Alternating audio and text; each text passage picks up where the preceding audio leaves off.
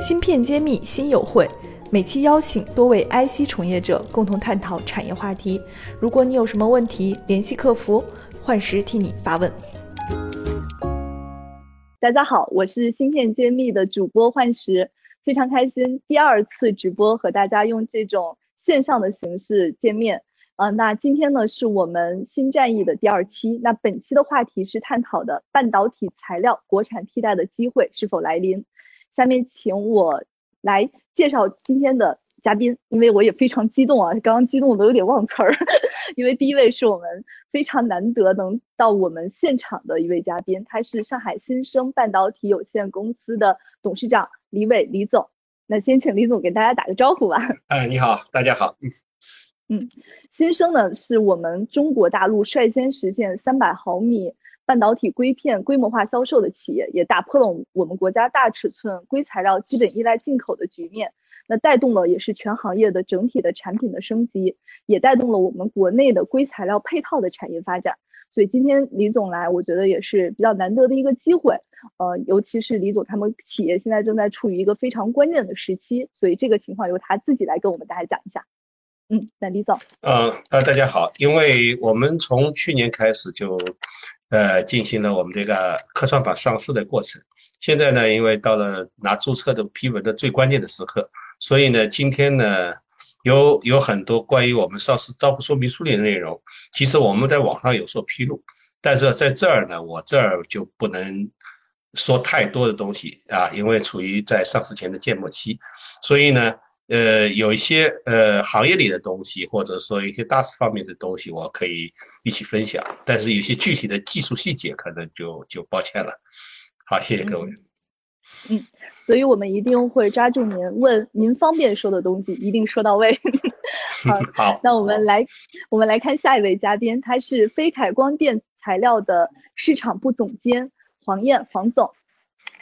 Hello，大家好，嗯，很高兴在这个疫情期间能以这样的形式和大家见面哦。这个也算是人生第一次当主播，就献给曹总这边了。谢谢黄总，他这个边公司非常非常特别，我给大家稍微介绍一下。飞凯材料呢，他们在紫外固化光纤光缆涂覆盖材料行业呢属于龙头，龙头到什么程度呢？它在国内和国际占有率分别分是第一和第二。那飞凯在半导体领域，因为我们今天谈的是半导体材料，他们在半导体领域也做了布局，尤其是湿制成化学电呃电子化学品、电镀液、封装用的那种环塑料材料，还有吸球 EMC，他们都有。那在这个板块，我拿到的资料是，二零一八年它的销售收入就有两点七亿元，然后目前客户也进了长电、中兴、中芯国际，还有很很多这种手机大厂的这种供应链。所以我觉得飞卡今天对我们来说也是一个非常好的一个角度来跟我们分享。啊，不知道我的数据准不准啊，黄总，我我是找券商要的。曹总非常专业啊，在这个做这个直播之前呢，已经把我们公司就了解的可能比我们一半的员工都要清楚。啊，呃，我另外再补充一下，就是说呢，我们目前在除了刚刚所讲的两块产品之外呢，我们还有一大块是在这个面板这一块的。那包括这个呃液晶面板里面的液晶，那这个部分的话呢，我们是两年前通过一些这个并购扩张啊，那么目前我们在液晶这一块的市占也是国内的第一，呃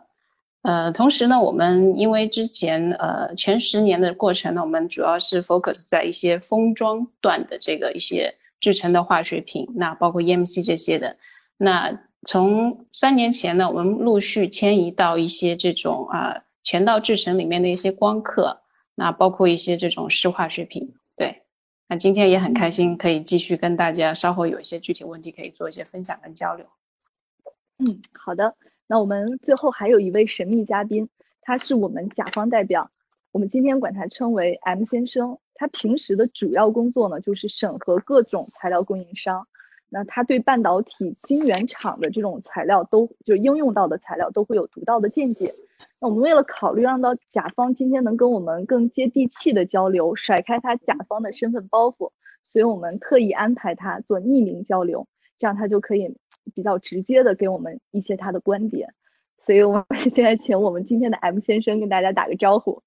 讲一下他今天的感受。嗯。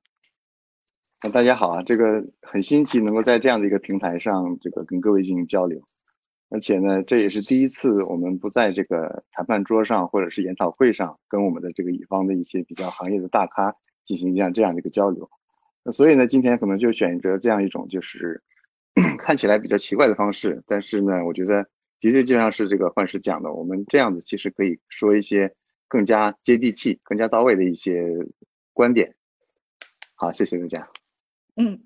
所以大家不要去深挖 M 先生的背景，请给他留一条活路，谢谢。好的，我们非常感谢今天各位嘉宾能抽出宝贵的时间和我们来分享。我想今天一定是一个特别全新的一种尝试吧。半导体全产业链的芯片企业库、投资机构库、产业园区库均已建成，用数据和专业搭建产业资源平台。促进人才、资本、资源的高效匹配与链接。欢迎关注公众号“芯片揭秘”，与我们取得联系。我现在手上已经收到了一些问题，还蛮多的。我先挑第一个，呃，希望大家来预判一下国家大基金二期投资半导体哪些领域。呃，我觉得把重点放在预判吧，因为我们都不是大基金里的人，可能也只能说在旁边看一看。好，要不先从 M 先生开始。嗯。哦，好的。那我的看法是说，大基金二期可能会陆还会持续的去投入到一些，就是我们俗称叫做比较卡脖子的一些环节。那以材料来看的话，主要像是这个光刻胶。以及一些比较高端的一些配方型，比如说像是前驱体，然后还有一些比较高纯的一些特气这样的领域，我的预判是可能还会持续的部分投入。那当然设备端的话，可能对设备端可能今天就是不在这个讨论话题之内了。那可能比如像是光刻机啊，或者其他的一些这个刻蚀的设备啊等等，可能也会继续进行的投入。光刻机我们下期下周四讲，所以这周我们还是重点放在材料。嗯，所以你是想说他应该投一些卡脖子的问题？嗯，好的，黄总这边，呃，我个人的判断，呃，跟 M 先生有一些有一些接近哈，就是说呢，首先当然是挑一些技术壁垒有一些的，呃，不然的话，因为基金它的一个投资周期一般也是有三年左右的，那如果投那种技术门槛太低的，你可能今天投出去。那后年的话，可能就已经沙成红海了。这个也也不是这个，我们我们叫 smart money，应该不会去犯这种错误。那另外一块呢，我觉得可能他们会选这种相对来讲体量占比稍微大一些的。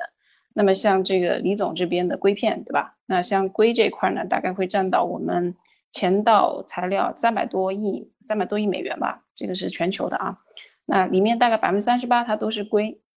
那黄光这一块，从这个 mask，然后到光刻胶，还有这个光刻的配套试剂，呃，总的来讲可能会占到一个百分之二十二十五左右。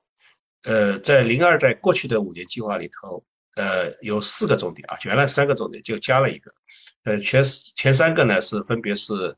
呃，十四纳米工艺、先进工艺，然后呢光光刻机、大硅片，后面又加了一个是光刻胶啊，这里头呢就发现呢有两个是材料。啊，那就说明这个材料确实是到了刻不容缓的一个地步。那么我想呢，首先一条肯定是不管大基金还是未来的零二之类的东西啊，它一定要想办法把大硅片跟或者硅片类的东西和光刻胶类的东西也要想办法解决，这是毫无疑问的。那这是一个。那么材料方面呢，我觉得呢，更大的程度上是，呃，不是面上。而是要往深里头挖挖掘，往深里头挖掘。比方说拿我我比较熟悉的我自己的硅片来说，我的硅片现在看起来我们能够把硅片做出来，但是我们发现我们里面的石墨件、超纯的石墨还是没人做，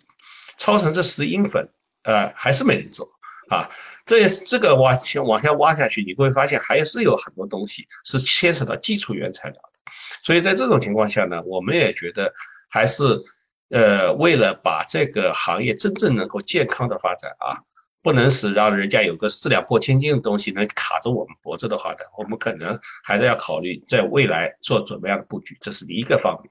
那么另外一个方面呢，大基金并不，呃，大基金毕竟是大基金，它不是科技部，啊，大基金呢，它一定要投产业，这一点呢，是我我我坦白讲，未来可能是大金最要发愁的地方，因为它真正能够上规模、有前景、能够形成突破的这样的标的企业，现在看起来不是特别多啊。看到底能不能在这方面发掘一些一些企业出来，这个还是一个未知数。但是我想呢，我们中国嘛这么大啊。呃，海外的力量也很强，看看是不是有机会吧。啊，这个我确实坦白讲，我也一最近也一直在思考。嗯，